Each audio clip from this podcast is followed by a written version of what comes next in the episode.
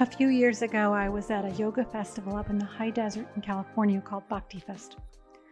It is full of these strange Dr. Seussian spiky trees with big white flowers, and it's very hot and dusty, and tents are set up everywhere uh, with people teaching yoga and meditation and dance classes. It's very joyful. Uh, people of all ages and races who are just looking for a break.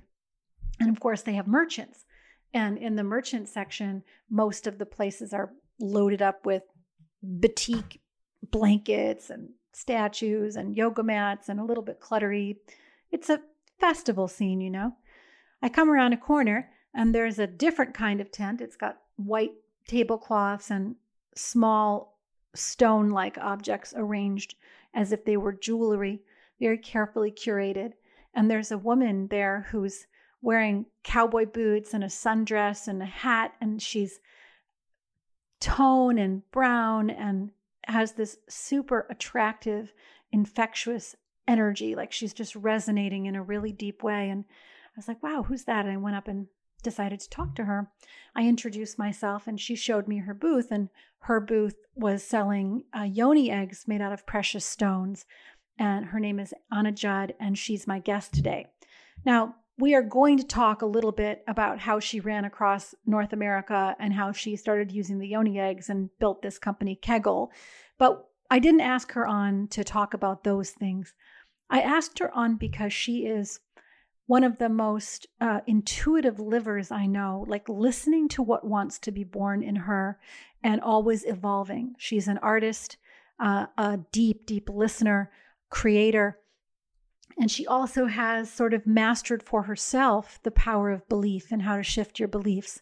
So that was why I invited her on. And the episode doesn't disappoint. We have a super rich conversation about not only yonis and goal setting and how you view your body and how to make a mind movie and depth painting and goodness knows what else, but really how to listen into what wants to come in your own life and then craft your plan from that uh, that that deep being present.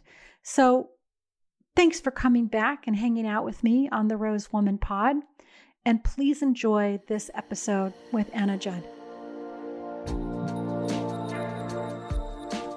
Hi, everybody, it's Christine. Welcome back to the Rose Woman Pod. This week, I'm so excited to introduce you to my friend Anna Judd. Hi, Christine. Thanks for having me today. I'm really excited to be here.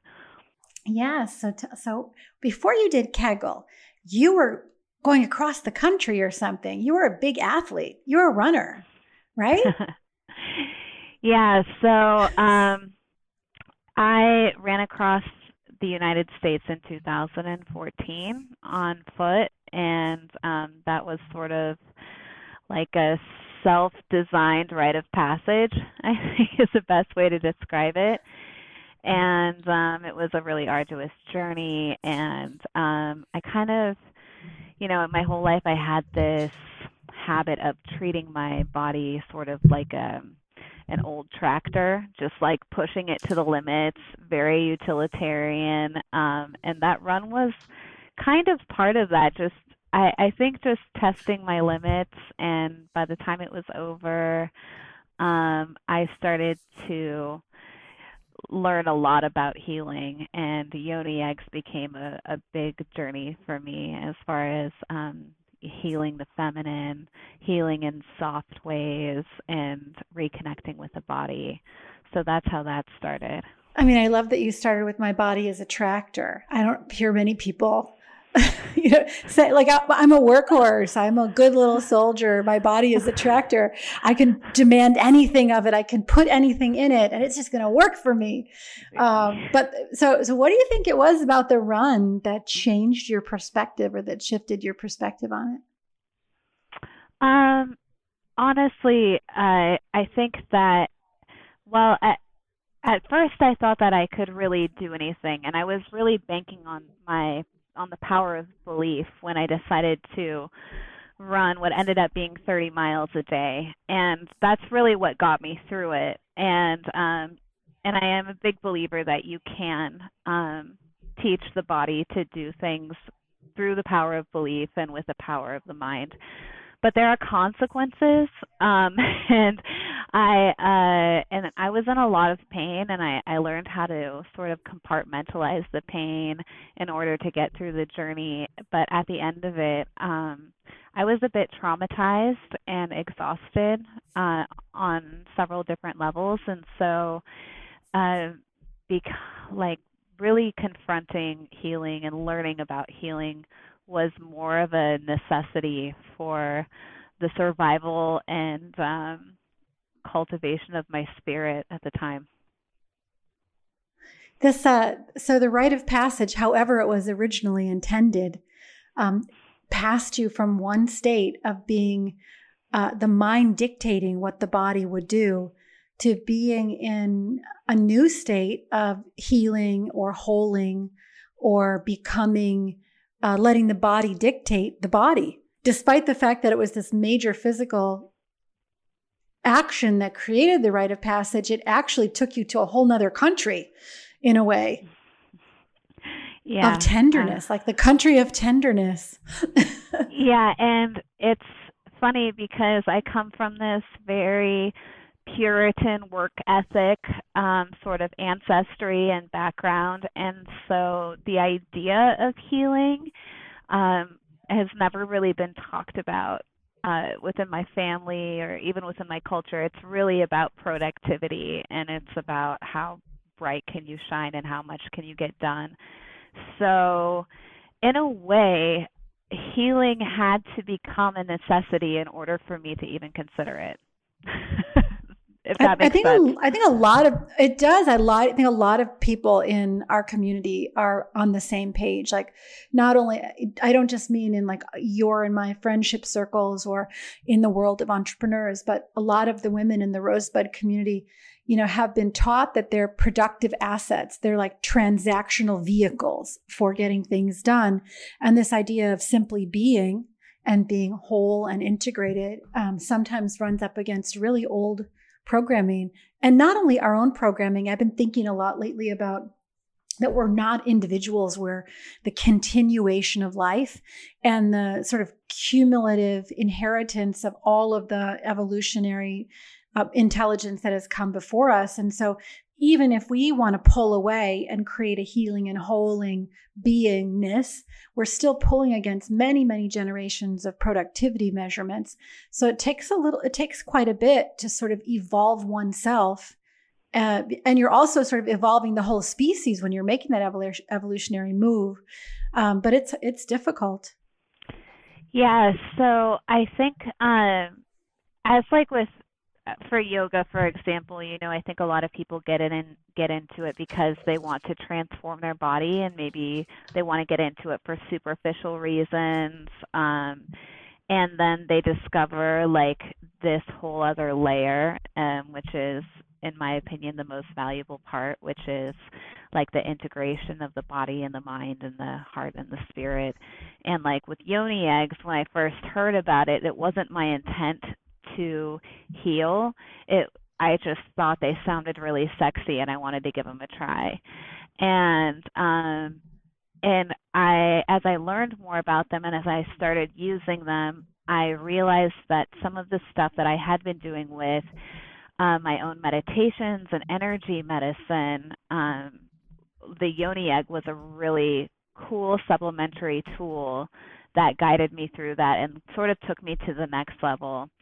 So for those of people who don't know what a yoni egg is, it's um, a semi-precious gemstone that you insert into your yoni or your vagina, and um, you contract your pelvic floor muscles around it, and it strengthens and tones and tightens the muscle and uh, muscles, and it and it you know it helps you become more orgasmic and and in many ways it helps you to sort of heal the relationship that you have with your yoni. Um, and then there's this whole other aspect of it too is um, using the yoni egg as a way to help you raise energy which is how i like to use it. What does that mean? Like kundalini? Like the snake that's coiled at the base? Or like vibration energy? When you say that what do you mean Uh, okay, so um, yeah, so when I say that, um, I do mean like uh, I would say Kundalini energy. Um, it, and what's funny is that you know when you look back at your life, you can see the universe like sort of dropping hints for like what's to come. And while I was running across America, um, me and one of the women on my support team, when I would be facing a really difficult challenge, um, this woman she would always tell me to kegel up because um, it seemed that whenever I kegled, I would get like this rush of energy and I would be able to push myself to the next level. And so that's what I mean by like using your sexual energy as a woman. And um, you can use it in the bedroom, of course, but there are also ways to even sublimate it. There, there is definitely something to learning how to micro control those muscles that not only heals the pelvic basin as a structural activity in the base of the body, but also uh, gets you more in tune and feeling with all of the uh, sensations that are available there and allows you to control a little bit the the angle and the uh, pressure points within the vaginal canal and can enhance your pleasure and your partner's pleasure. And then, of course, the energy piece is moving in the etheric body in a way that, you know, I can't quite exactly put my finger on, but I do know when the when things are flowing really openly in my pelvic bowl, it's like it is moving up my spine. My heart feels more activated. My uh, face gets more energized. The crown shines a little bit. I do feel this like sweet running of electrical current up and down my spine to the crown um, when I'm paying attention down there. But you were doing all that. That was no longer really the thing that was moving you. And so you spent a lot of time educating women. You have a beautiful set of videos that are available. You're selling product, but you continue to, you didn't stay there. You continue to evolve. So, can you tell us a little bit more about the practice you go through to sort of sense into what's next for you?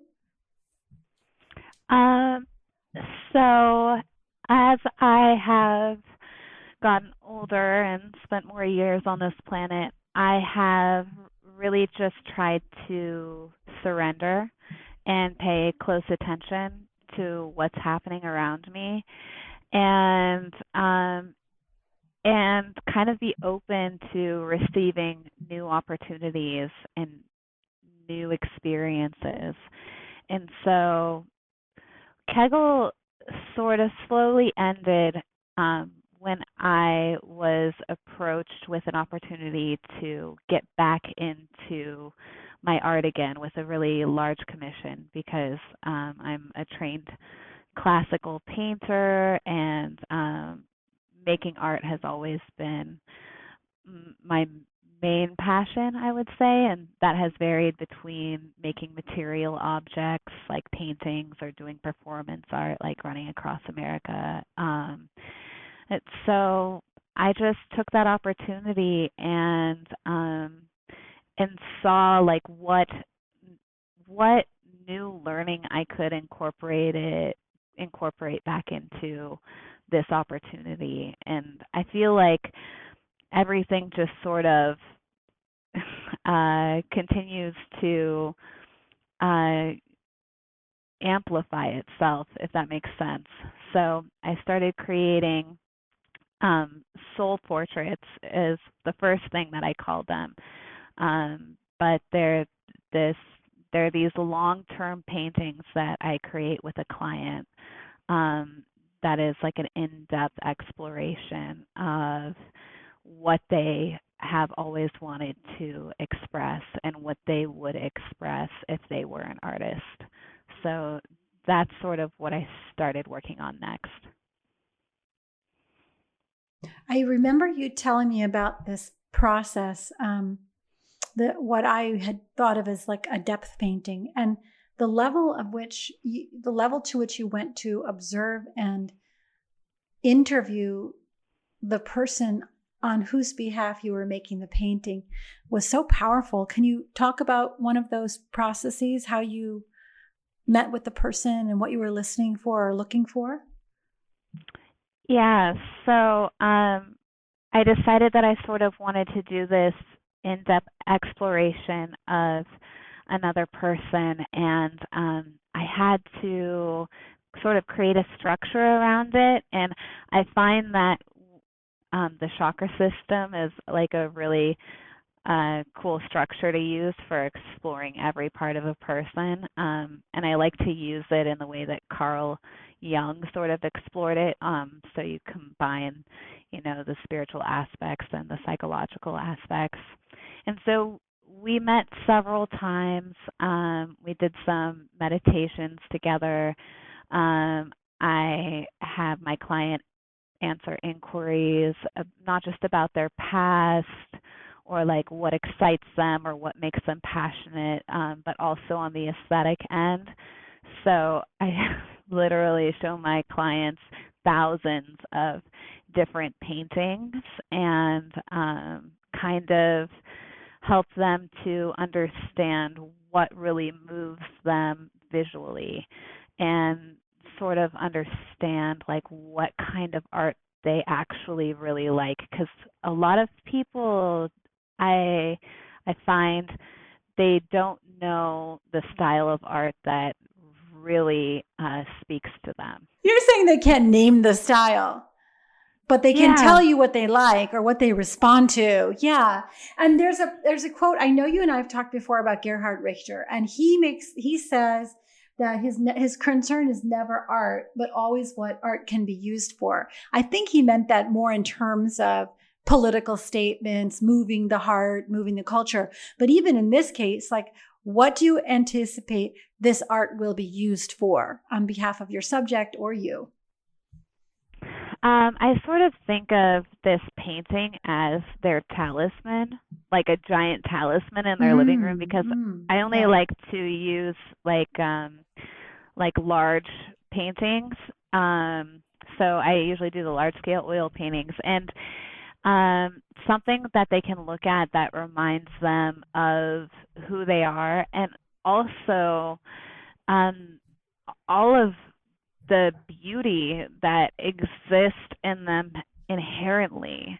Because really, um, after they figure out like what kind of style they like, I then go into making the composition and that involves making hundreds of different drafts of this composition of a painting and they're collaborating me with me the whole time saying like oh i don't like this here or i want more of this here so I, they're sort of guiding me through this whole process or sort of they're the artist using me as their tool if that makes sense um, mm-hmm. and my why I love the process so much is because um, it's really about what they want to create, and it's not about what I want to create anymore. And I think most artists would hate that, but I really love the idea of playing um, with disappearing as the artist, like not being anywhere in the painting,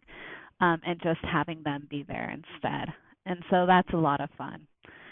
And um, and then, in order for them to understand what the process is like painting, I create a journal, like a handwritten journal. So every time when I go to my studio, I'll write an entry about, you know, the issues that I'm confronting because you have up days and down days in the studio.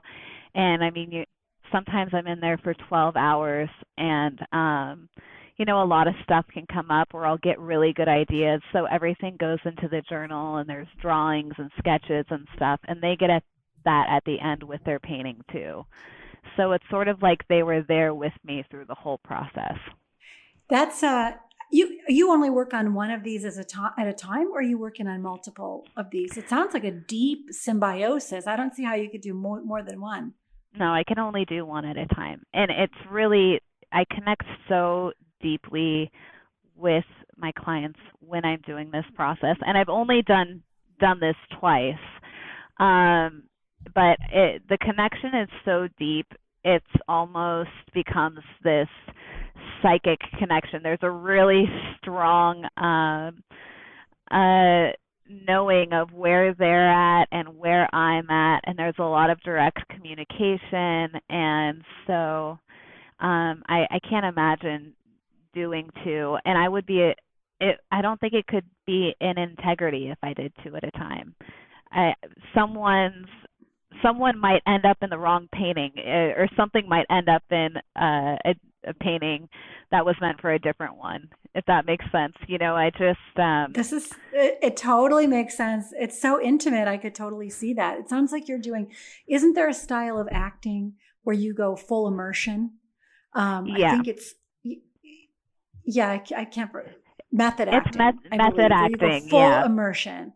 Yeah, and so you you Mm-hmm. have to block out everything else, and you become that character in your off-screen life too, until the, the film is complete. So when you moved into the mind movie thing, do you feel that there's some of the same energy, the same tracing of the other person's experience uh, in that? Well, tell a little bit about the mind movies and how you came to do that, and is it related to the painting process, and if so, how, etc.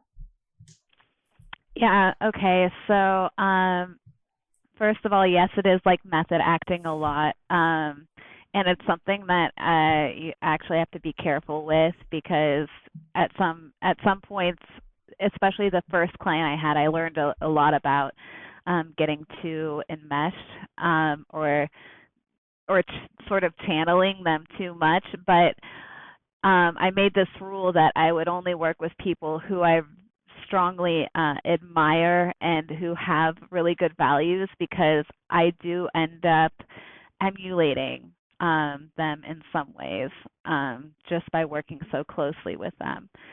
Um, and so I started making mind movies because I read the Joe Dispenza's book, Becoming Supernatural, and I immediately saw that this was this could be sort of considered another art form, which was not creating a painting, but creating reality.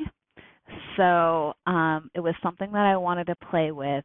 So I made my own mind movie, which is basically like a real time vision board. Um, but uh, they they suggest making it sort of like a power presenta- PowerPoint presentation, but I went all out and I sort of turned it into this um, full experience um, uh, music video of my future.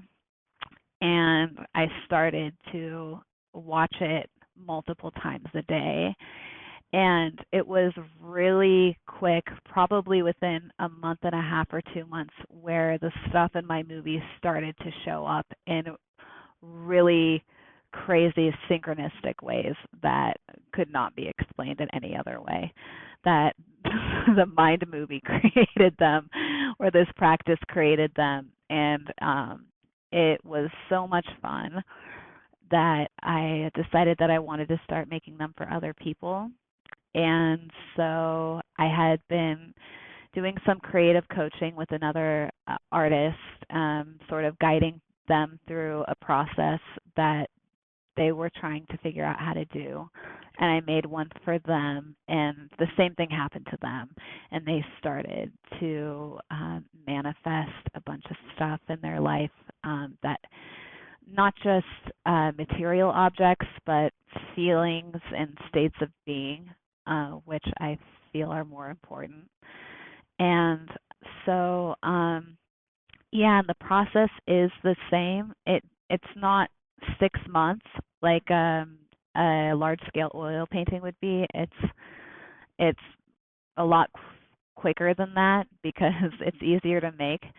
But um, but yeah, it it is sort of like this fully immersive experience diving into another person's world into their desires and even beyond desire and into like the the purest distillation of them. Like what does what is meant for that person and what is gratifying fulfilling for that um for that soul what is satisfying for the soul of a person and and that takes a lot of attention and sort of radical nurturing to get to that point and get it right. The radical nurturing piece is real to me. Um, this creation of a safe container where someone could actually pursue the question what am I really interested in? What am I activated by? What do I desire? And letting go of all the preconceived ideas of what that was, sort of coming into the now.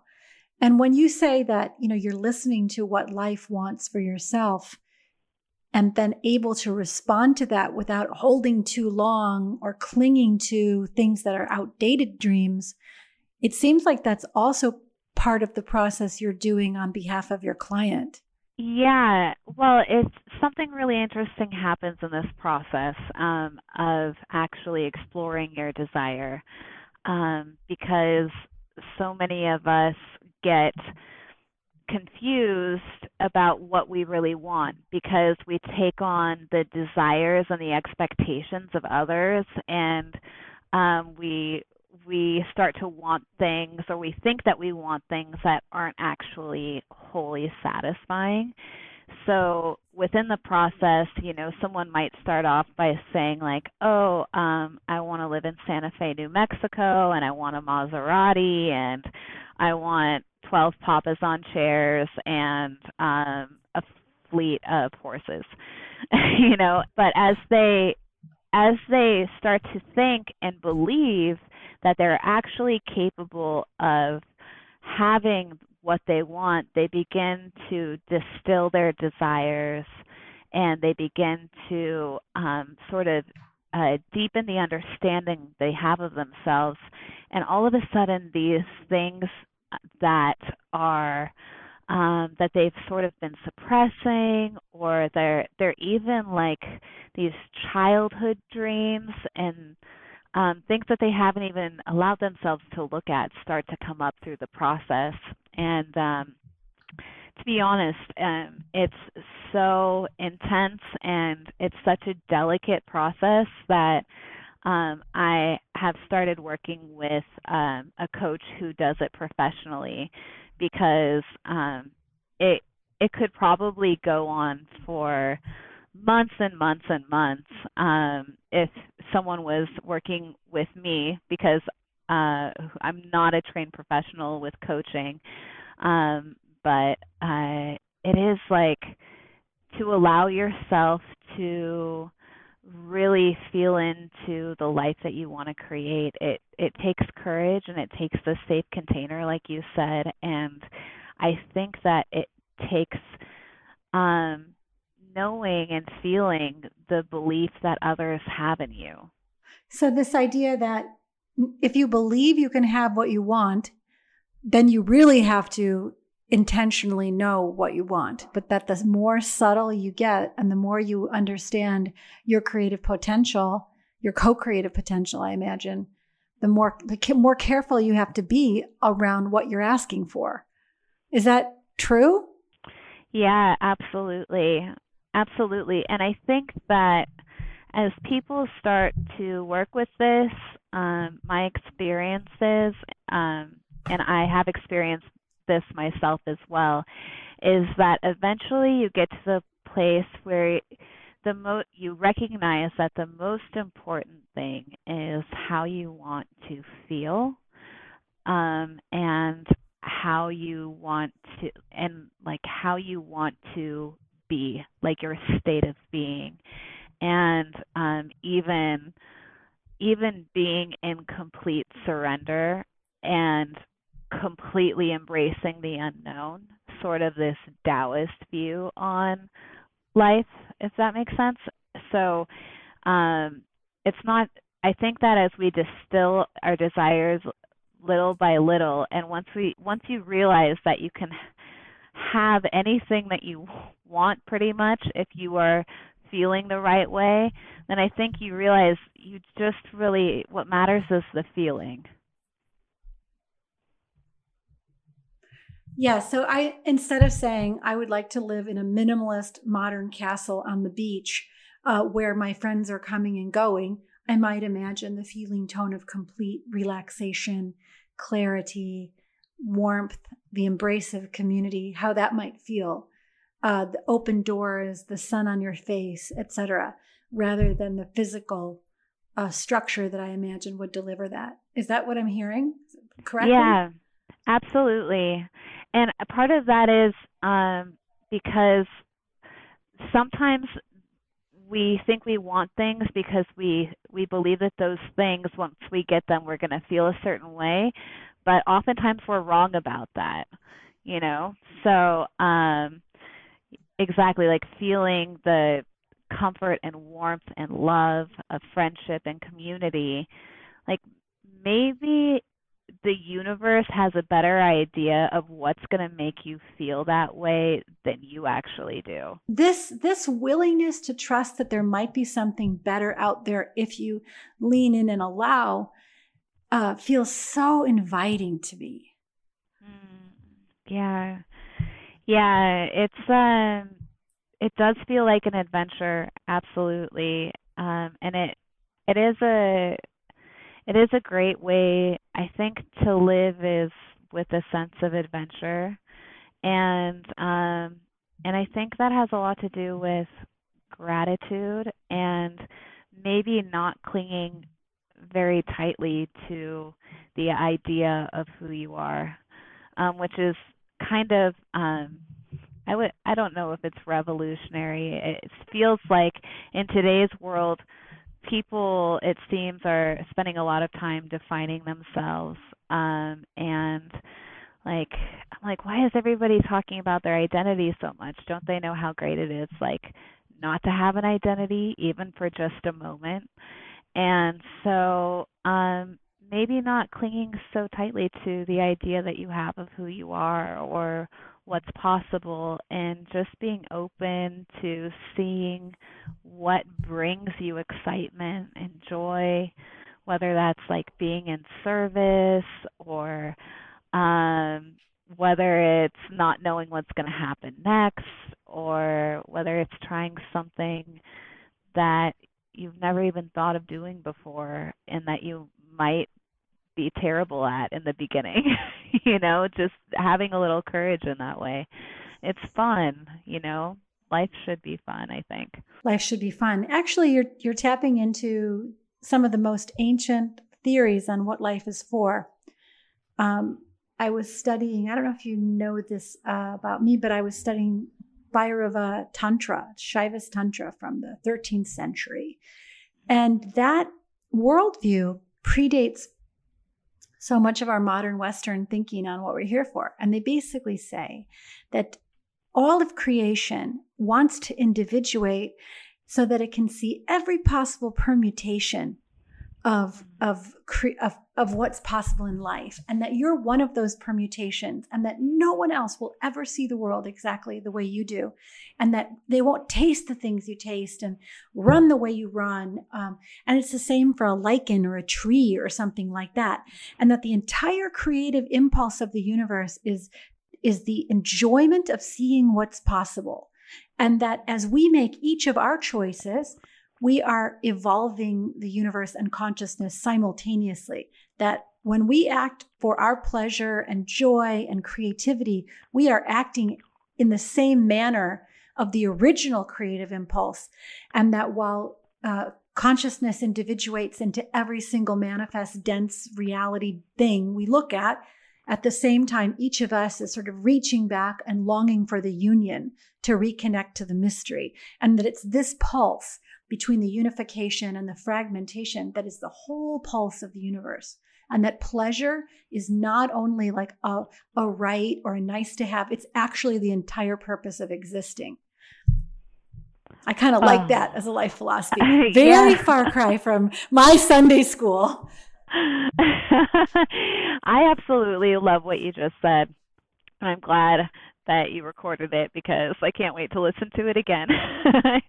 I would agree with that. I, I think that we should be following our bliss, following what's exciting to us, what feels good. Um, and, you know, uh, a big part of that, I think, is being in tune with your body, which I know you have also studied quite a bit as well. And, um, and I think that Rosebud Woman also, it uh, helps women to get more in touch with their bodies and um, maybe to be more present um, using using like these little tools that we have around us.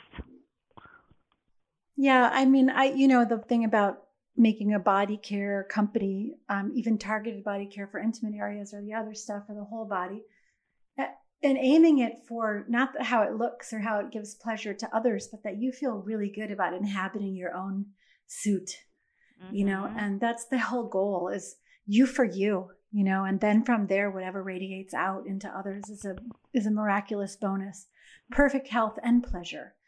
So I want to ask you a little bit about um, taking the things that you've learned and that you're doing for clients, and if people can't if nobody, not everybody can have an Anna right now. Um, you mentioned a little earlier, like noticing what brings you joy and pleasure uh, as a tool, as a sort of a, a step in. But can you give people some guidelines if they were going to prepare to do their own mind movie or their own uh, depth painting or something like that? What questions might they ask? What practices might they do? Um, okay. Well, that's a really good question. Um, I think that, um, well, one thing that I like to do is go back to your childhood, maybe in a do a meditation by yourself. Um, and I'm not sure if everyone has a memory of this, but there was some point I think in everybody's life that the inner critic didn't exist yet, where you just were, um, where you just were you and you were just being you and you were experiencing life and interacting with life and curious and joyful and um and I think that's the state that we should all be in when we're thinking about what we want to do next. Um and so cultivating a certain curiosity about yourself and noticing how you react to different things, noticing what things bring you pleasure and what things bring you joy. Um, and also noticing when you like something, but it's it's sort of tied to like your identity so, um, you know, it might be because you come from um, or or your partner likes a certain type of sweater and so when you see that sweater you're like I want that sweater. But really you don't want that sweater. You want that sweater to please your partner right?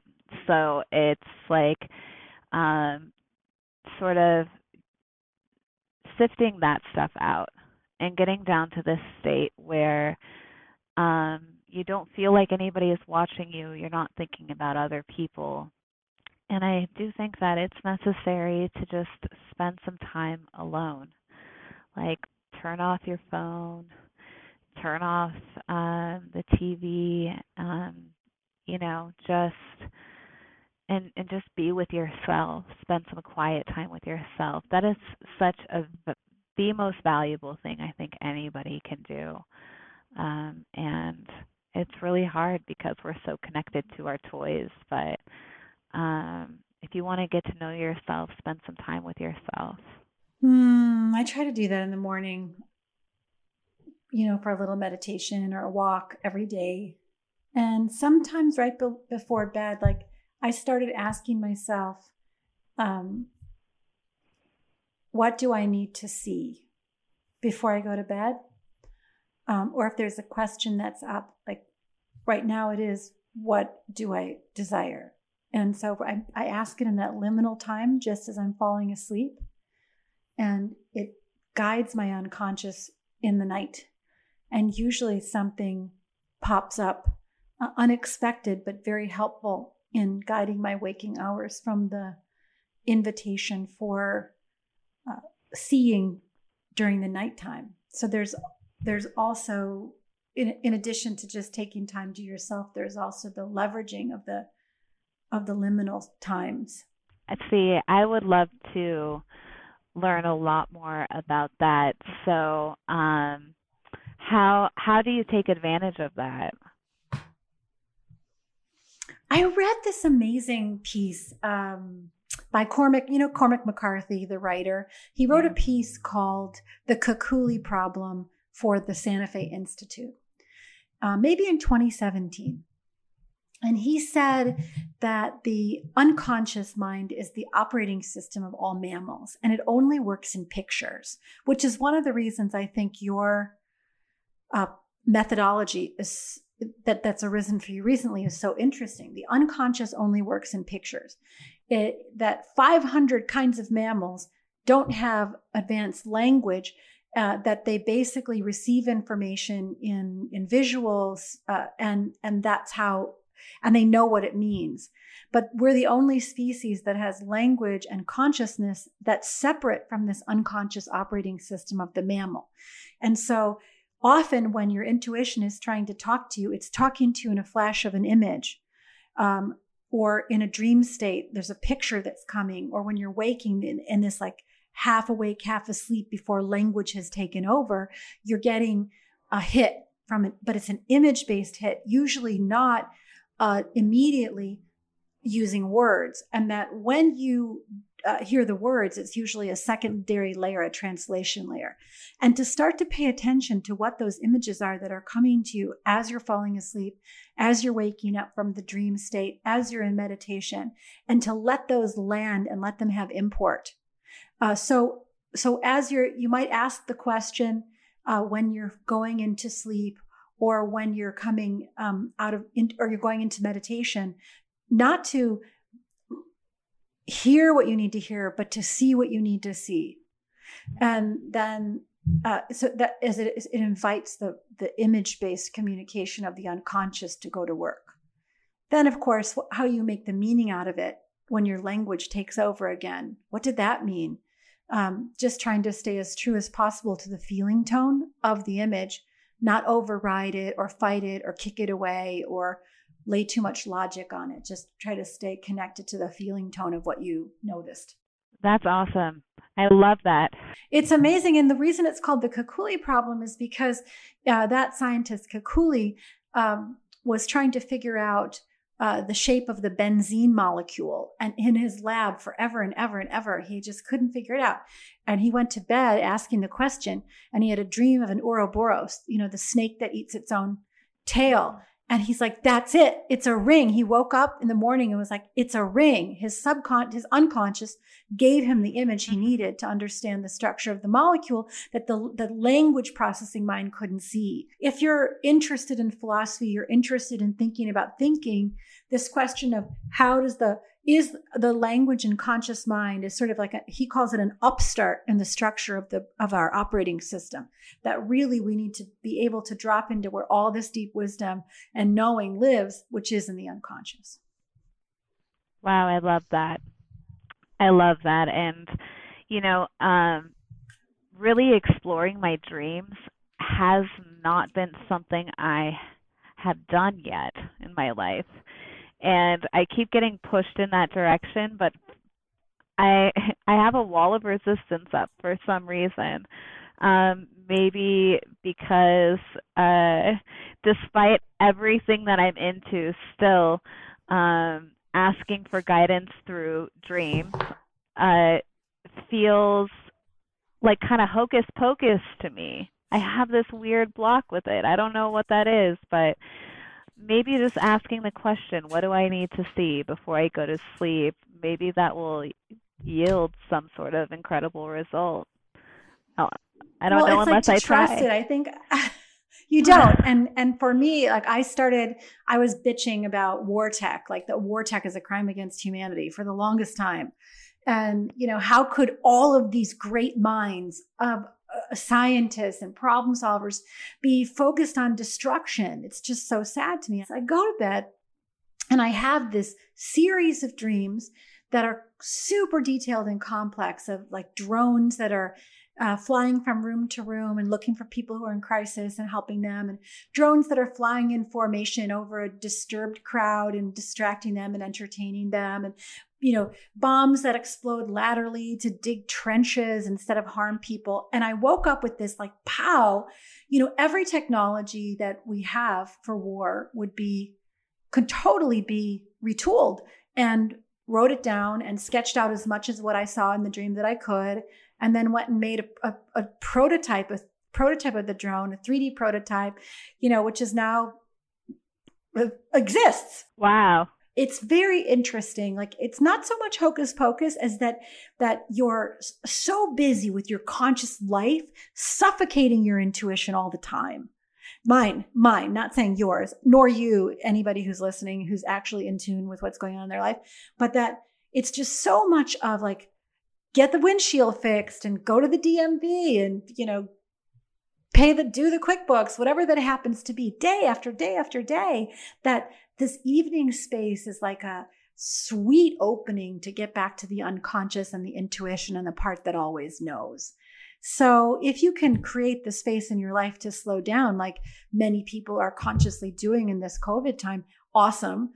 But if you're like me, find that difficult in the waking days, then you know maybe give it a shot. Give a shot of leaning into the the space between sleeping and wake and, and the dream state. And just keep a little journal, like write down what comes up, put the date, anything that's memorable right as you get out of bed.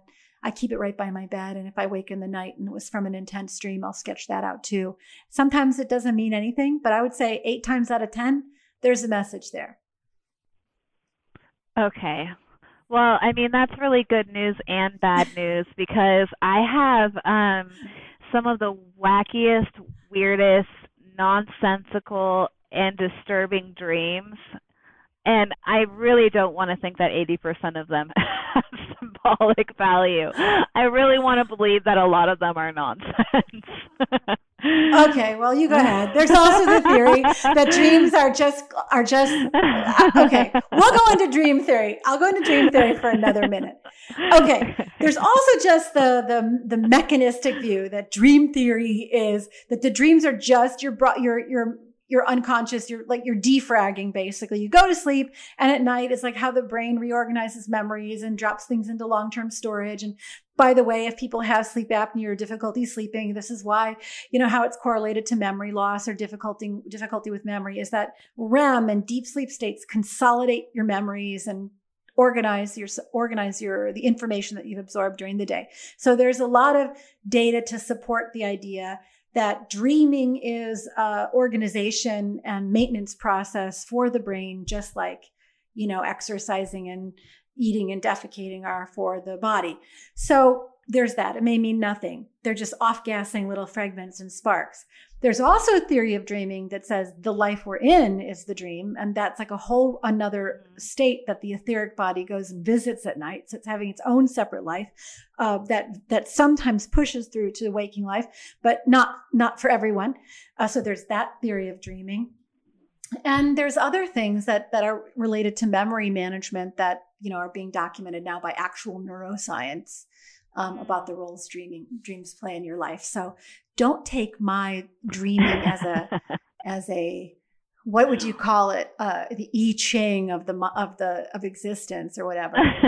the tarot cards, the tarot cards of the mind or something. I, I, I like it. I like it. And you know what? I realized as I was sort of like uh, poking fun at my nonsense dreams, like my resistance is probably because I don't want to look deeper into some of these dreams, and so I'm like, uh, I'm just gonna, I'm just gonna call it hocus pocus because I don't want it to mean anything. I think that to some extent, um, in life, you know, life only really has the meaning that we give it. The things in our life only have the meaning that we give it. You know, so um, that's like a door you're, to be open. Philo- you are a total and old time philosopher, an old timey philosopher. I totally am.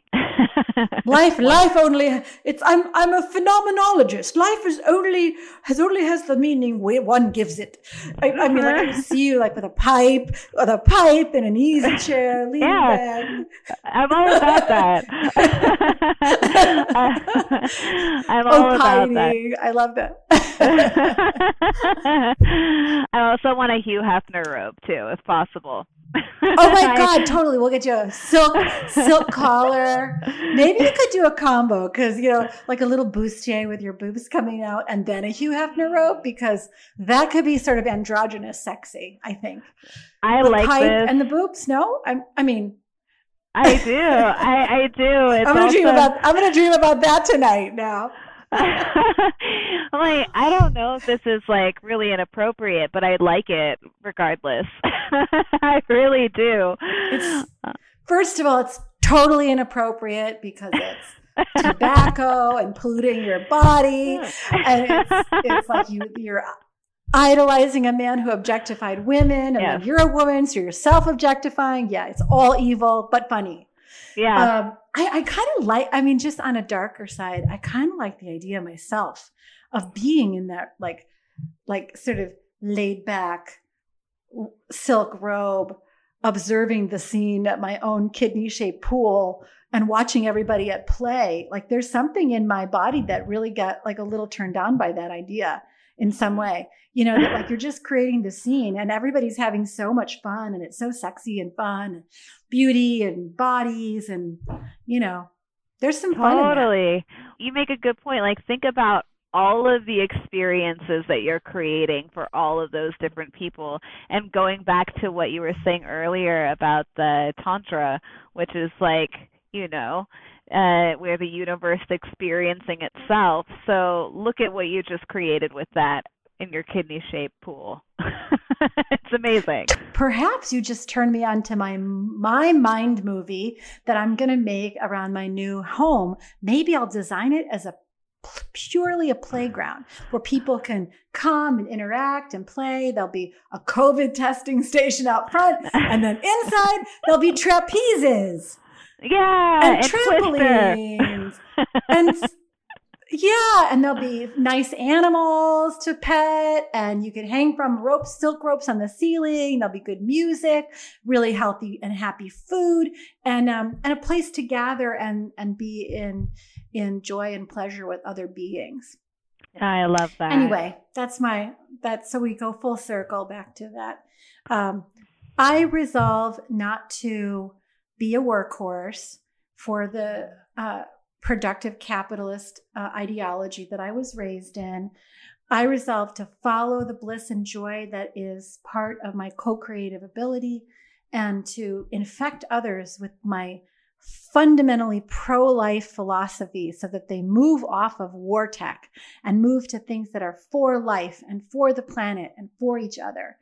So that's my vow going forward.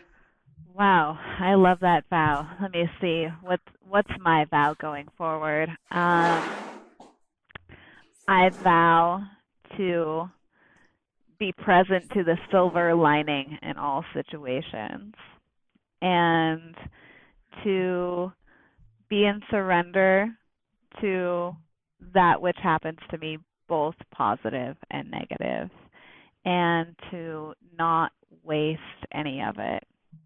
That's what I vow. Mm. I love that. Okay, and we do one closing question, which if you could have people change one belief to create more or have one practice to create more freedom and liberation in their lives, what would it be? Oh man. Um This is going to sound really weird. But it's really a question that I want people to ask themselves. it's that and the question is um like what if you didn't need to have a purpose?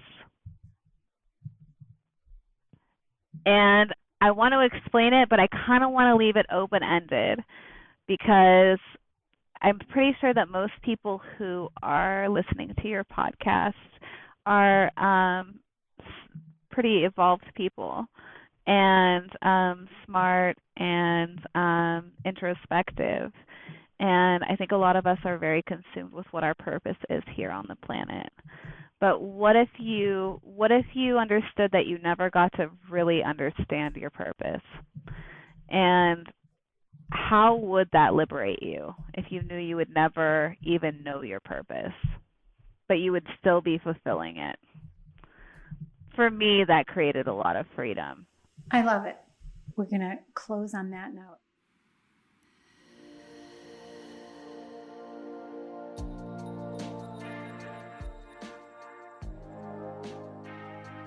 Thank you so much for joining me on the Rose Woman Pod. I'm Christine Marie Mason, your host. The pod is brought to you by Rosebud Woman, a company I started in the intimate skincare space. You can find our amazing products at rosewoman.com vegan, plant based, pure, effective, all the good stuff. The guests and I imagine people out there when we do these shows and think, how can we bring one little bit of insight, one little lever to create more spaciousness or happiness out to the world. So if you like the pod, you know what to do. Please share it, rate it, review it, subscribe, all of that stuff so that uh, we can feel your love and support and keep doing it. Have a wonderful day no matter where you're at. May the grace and joy that rests at the center of you be readily apparent.